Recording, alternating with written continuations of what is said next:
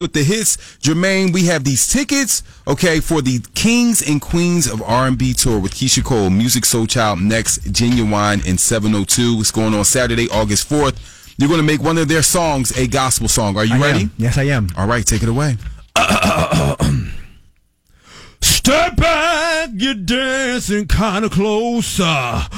I feel a little poke coming through uh, on you, yeah. Uh, now, girl, I know you felt it, uh, but boo, I know you can't help it. Uh, you know what I wanna do. Okay.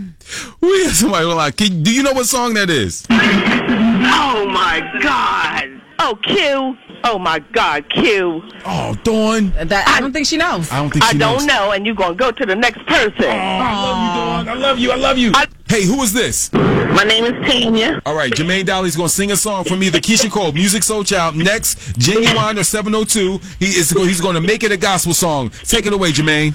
Step back, you're dancing kind of closer. I feel a little poke coming through uh, on you. Uh, now, girl, I know you felt it, but boo, I know you can help it. Yeah, you know what I wanna do. Yeah.